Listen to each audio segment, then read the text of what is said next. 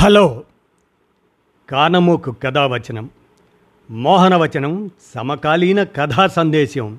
ఈ శీర్షికకు శ్రోతలకు ఆహ్వానం నమస్కారం.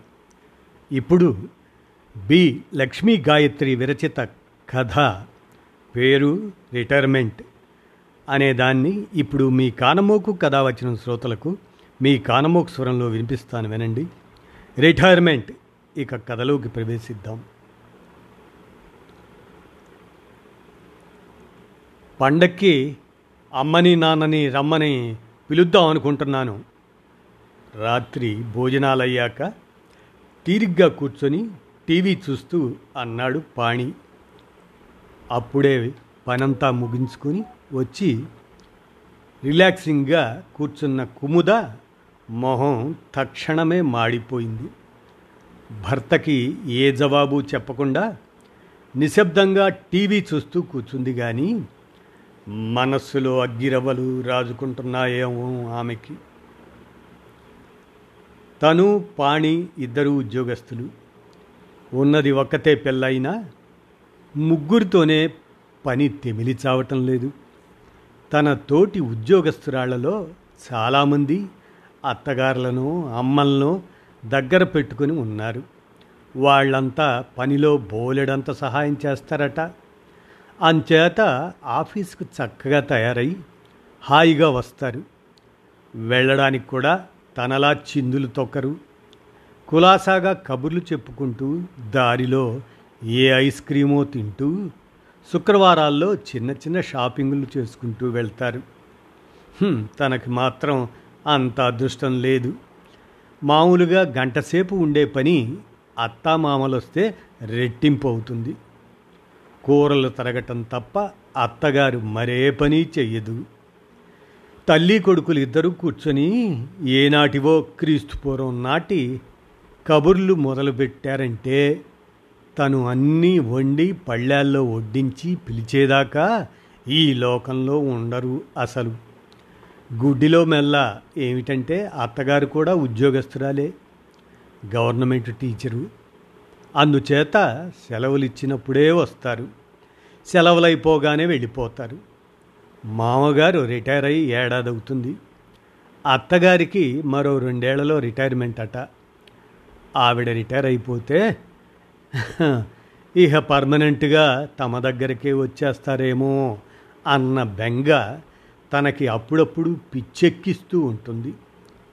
తల్లిదండ్రుల్ని పండక్కి పిలుస్తానని చెప్పగానే కుముద మొహం మాడిపోవటం చూస్తూనే ఉన్నాడు పాణి. అమ్మా నాన్న వస్తే నీకేంటి బాధ? సూటిగానే అడిగాడు. కుముద వెంటనే ఫట్మని జవాబు చెప్పలేదు.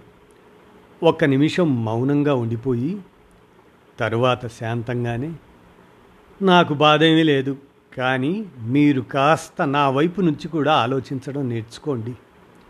నేను ఖాళీగా ఇంట్లో కూర్చోవడం లేదు. రోజుకి ముప్పై కిలోమీటర్లు ప్రయాణం చేసి వెళ్ళి ఉద్యోగం చేసి వస్తున్నాను.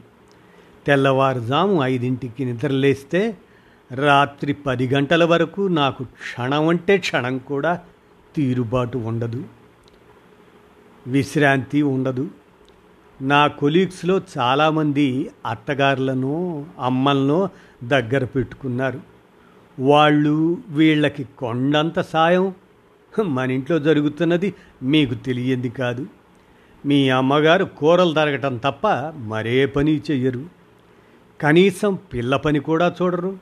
ఎంతసేపు కబుర్లు టీవీ అంతే.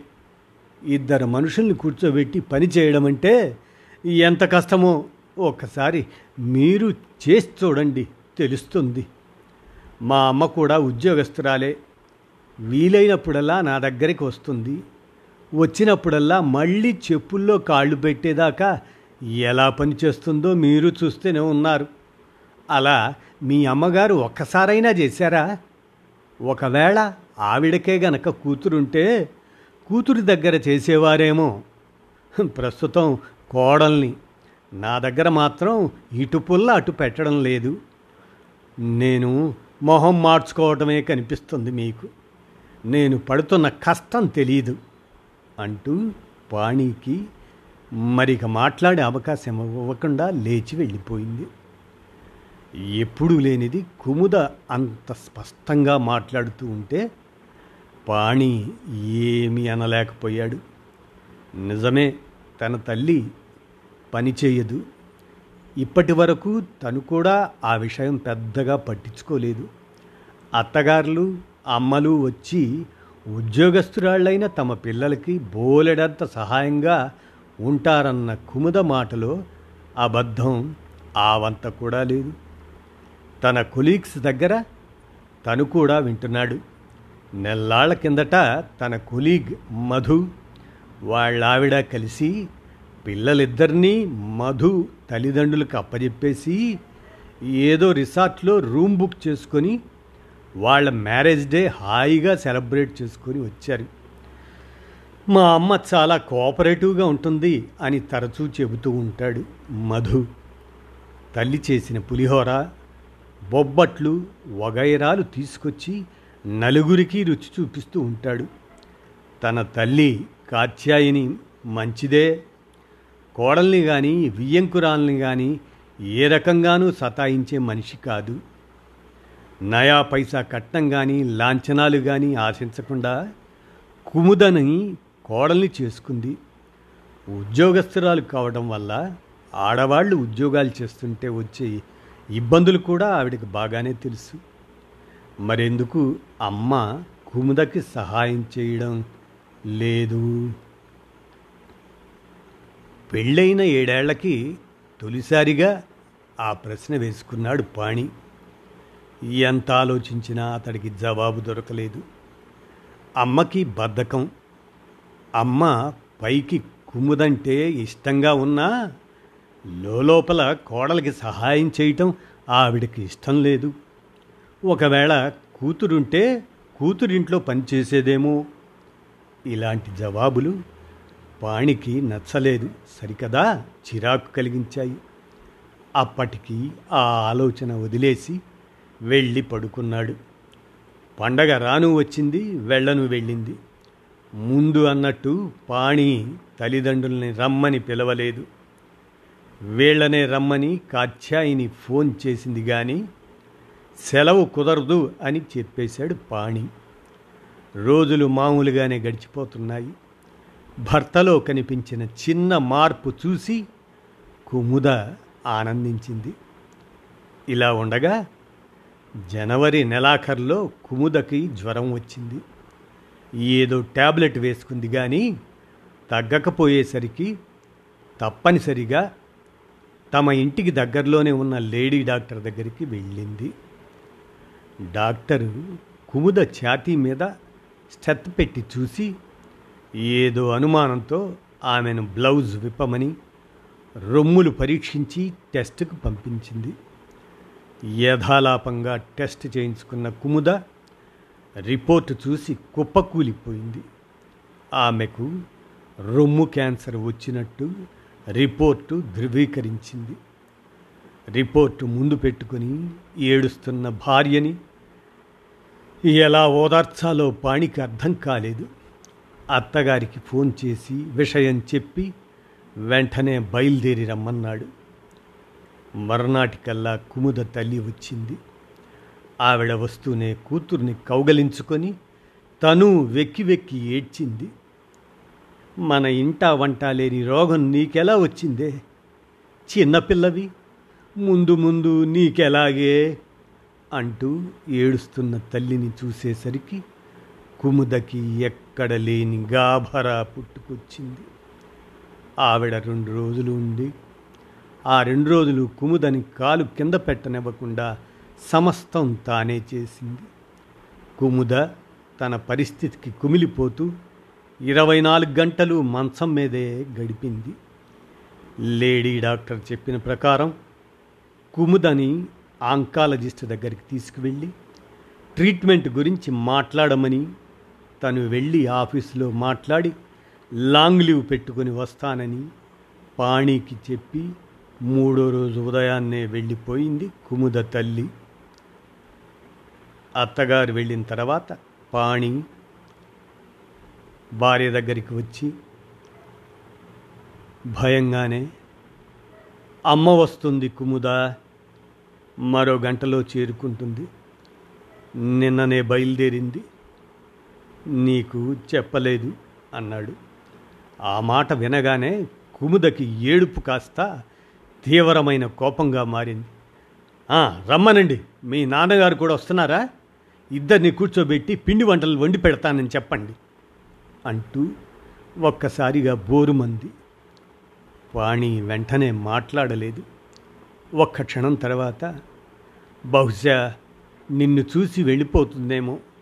ఒకవేళ ఉంటే గనక అమ్మని పని చేయమని నేను చెబుతాను. నువ్వు బెంగపడుకు అన్నాడు. కుముద నిశ్శబ్దంగా ఏడుస్తూ ఉండిపోయింది. వాణి చెప్పినట్టే గంటలో భర్తతో పాటు ఆటో దిగింది కాత్యాయిని. లోపలికి వచ్చి కాళ్ళు చేతులు కడుక్కున్నాక ఏమ్మా ఎలా ఉన్నావు? అంటూ కోడల్ని మామూలుగా పలకరించింది. తర్వాత కాఫీలు తాగుతారా మీరిద్దరూ? తాగితేనేం మరోసారి తాగుదురు గాని అంటూ వంటింట్లోకి వెళ్ళి పాలు కాచి నాలుగు కప్పుల కాఫీ కలిపి తీసుకొచ్చింది. తాము ఏమీ చెప్పకుండానే అత్తగారు పని చేస్తున్నందుకు ఆశ్చర్యపోయింది కుముద. కాఫీ కలుపుతుంది. అంతేగా మొత్తం పని చేసినప్పటి మాట చూద్దాం అని కూడా అనుకుంటూ కాఫీ తాగటం ప్రారంభించింది. కాఫీలయ్యాక ఇలా రామ్మా నువ్వు అంటూ కోడలి చెయ్యి పట్టుకొని బెడ్రూంలోకి తీసుకువెళ్ళి తలుపులు వేసేసింది. కాత్యాయిని కుముద ఆశ్చర్యంగా చూస్తూ ఆవిడ చెప్పినట్టే బెడ్ మీద కూర్చుంది. కాత్యాయిని కోడలి పక్కనే కూర్చుంటూ బాగా బెంగపడుతున్నట్టున్నావు. మొహమంతా పిక్కుపోయింది అంది. క్యాన్సర్ అని తెలిస్తే బెంగ కాదా? కావాలని కాస్త కటువుగానే అంది కుముద. కాత్యాయిని నవ్వుతూ తన పైట తొలగించి బ్లౌజ్ విప్పి చూపించింది కోడలికి. ఆవిడకి ఒక రొమ్ము లేదు. పూర్తిగా తొలచేసినట్లుండి కుట్లు వేసి ఉన్నాయి. సన్నగా ఉండే మనిషి కావటం వల్ల బట్టల మీద నుంచి తేడా పెద్దగా తెలియడం లేదు. అత్తగారిని చూసి నిలువున కొయ్యబారిపోయింది కుముద. కాసేపు నోట్లోంచి మాట రాలేదు. తరువాత తడబడుతూ అంటే మీకు అంటూ ఆగిపోయింది. ఆపరేషన్ అయ్యి పదేళ్ళయింది. పాణి ఎప్పుడు చెప్పలేదా నీకు? నవ్వుతూనే ప్రశ్నించింది కాత్యాయిని. ఎప్పుడో పెళ్ళైన కొత్తల్లో ఏదో మాటల్లో పాణి చెప్పినట్టు లీలగా గుర్తొచ్చింది కుముదకి. ఒక్కసారి చెప్పాడంతే తర్వాత ఆవిడ ఆరోగ్యం గురించి ఎప్పుడూ ఒక్క మాట కూడా రాలేదు. ఒంట్లో బాగాలేదని కానీ ఫలానా బాధ అని కానీ ఆవిడ ఎప్పుడూ చెప్పలేదు. ఆవిడకి ఆపరేషన్ అయి పదేళ్ళయింది. ఈనాటికి నిక్షేపంలా ఉంది. హాయిగా ఉద్యోగం చేసుకుంటుంది. కుముదకి ఏదో కొత్త ధైర్యం వచ్చినట్టయింది. పదేళ్ళ కిందట నాకు ఇది వచ్చే వేళకి పాణికి ఇంకా ఉద్యోగం కూడా లేదు. చదువుకుంటున్నాడు. వాడికి తెలిస్తే బెంగపడిపోతాడని ఆపరేషన్ అయ్యి నేను ఇంటికి వచ్చేదాకా వాడికి అసలు చెప్పలేదు. మాకు చేసి పెట్టే దిక్కు కూడా ఎవరూ లేరు. మా అమ్మ నాన్న అత్తగారు మామగారు అందరూ పోయారు. నాకున్నదల్లా ఒక్క అన్నయ్య మాత్రమే. వదిన ఎప్పుడు అంటి ముట్టనట్టే ఉంటుంది.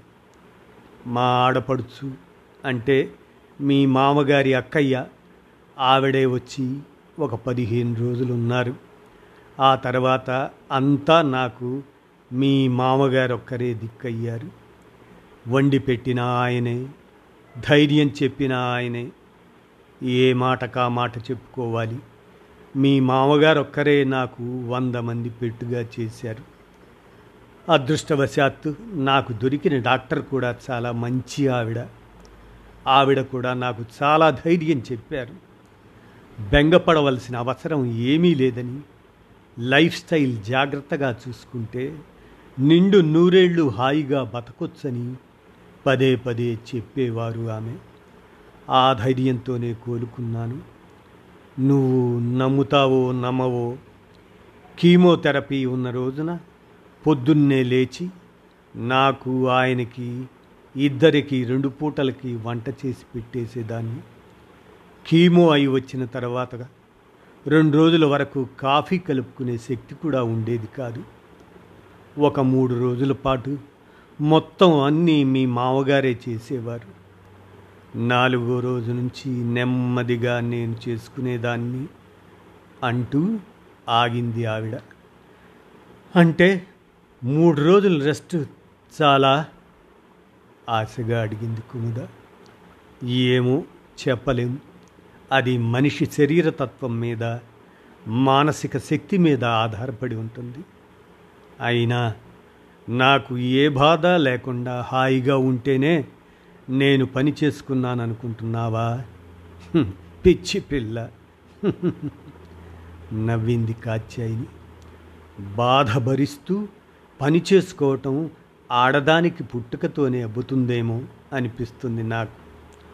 కీమో అయిన తర్వాత నాలుగో రోజు నుంచి నేను పని చేశానంటే నేను హాయిగా ఉన్నానని కాదు దాని అర్థం నేను ఇంకా అలాగే పడక మీద ఉంటే మీ మామగారు బెంగటిల్లిపోతారు. ఆయన ఒక్కరే కాదు. నాకు నేనే కుంగిపోతాను. నెమ్మదిగా లేచి వెళ్ళి ముందు ఓ కప్పు కాఫీ కలిపాననుకో నా మీద నాకే కాస్త నమ్మకం వస్తుంది. అమ్మయ్యా మరేం పర్వాలేదు అన్న భరోసా వస్తుంది. మనకి జీవితాంతం బలాన్నిచ్చేది ఆ నమ్మకమే. ఆ భరోసాయే. నేను రోజు రోజు రోజుకి పుంజుకున్నది ఆ భరోసాతోనే.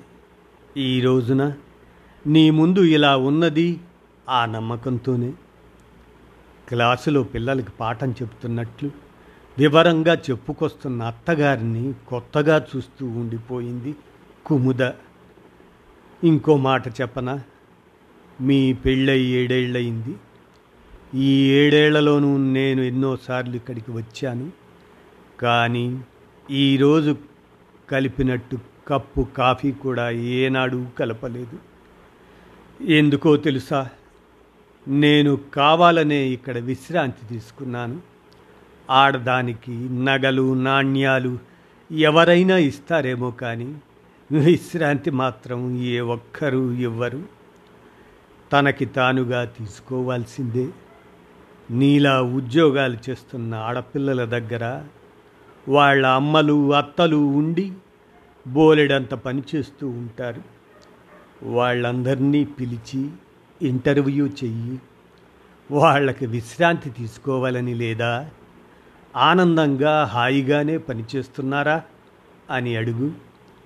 అలాంటి వాళ్ళు ఏ ఒక్కరో ఇద్దరో ఉంటారు. మిగతా వాళ్ళంతా తప్పనిసరిగా రాజీపడి ఆనందం తెచ్చుకొని పనిచేస్తున్న వాళ్ళే. కొందరు పని చెయ్యకపోతే కొడుకు కోడలు తమని ఆదరించరన్న భయంతో చేస్తారు. అంతేగాని హాయిగా చేసేవాళ్ళు చాలా చాలా తక్కువ. ఒక్క విషయం ఆలోచించు. ఒక ఆడదానికి కోడలొచ్చే వేళకి మానసికంగా ఎన్నో అనుభవాలై ఉంటాయి. శారీరకంగా ఎన్నెన్నో బాధలు పడి ఉంటారు. అందరికీ క్యాన్సర్లే రానక్కర్లేదు బీపీలు షుగర్లు గుండె జబ్బులు కీళ్ళవాతము గ్యాస్ ట్రబుల్. ఈ రోజుల్లో ఆరోగ్య సమస్యలు లేనిదెవరికి? పెళ్ళైన దగ్గర నుంచి పురుళ్ళు గైనిక్ సమస్యలతో బాధలు పడ్డ ఆడ శరీరం యాభై ఏళ్ళు దాటిన దగ్గర నుంచి నీరసపడటం ప్రారంభిస్తుంది. ఆ పాటికి ఈ అనారోగ్యాలు కూడా చుట్టుముడతాయి. అటువంటి పరిస్థితిలో పురుషుడు రిటైర్ అయినట్లు స్త్రీకి కూడా రిటైర్ అవ్వాలని హాయిగా విశ్రాంతి తీసుకోవాలని ఉండదా? చెయ్యవలసిన బాధ్యత ఉన్ననాళ్ళు చేసింది. ఇంకా చచ్చేదాకానా? పూర్వం ఆడదానికి కూడా ఈ రిటైర్మెంట్ ఉండేది. కోడలొచ్చి పని అందుకుందంటే అత్తగారికి విశ్రాంతే. కానీ ఈ రోజుల్లో కోడళ్ళు ఉద్యోగస్తులవ్వటం వల్ల అత్తగారులకు ఆ రిటైర్మెంట్ లేకుండా పోయింది. నాలాంటి అత్తగారులు పని చెయ్యకపోతే తిట్టుకుంటున్నారు. అమ్మల్ని పిలిపించుకుంటున్నారు. అమ్మలు మాత్రం ఆడవాళ్ళు కాదా? వాళ్ళకి మాత్రం బాధలుండవా? అయినా కూతురి కోసం తప్పనిసరిగా పళ్ళ బిగువన పనిచేస్తారు అంటూ కోడలి మొహం చూసి ఆగిపోయింది కాత్యాయని. తన మనసులోని కల్మషాన్నంతటినీ అత్తగారు శుభ్రంగా కడిగేస్తూ ఉంటే తల వంచుకొని నిశ్శబ్దంగా వింటుంది కుముద.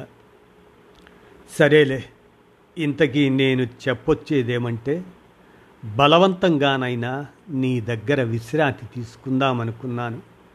కానీ విధిరాత వేరేగా ఉంది. నీకు ఆపరేషన్ కీమోలు అన్నీ అయి పూర్తిగా సర్దుకోవడానికి కనీసం ఏడాది టైం పడుతుంది. నేను వాలంటరీ రిటైర్మెంట్కి అప్లై చేసి వచ్చాను.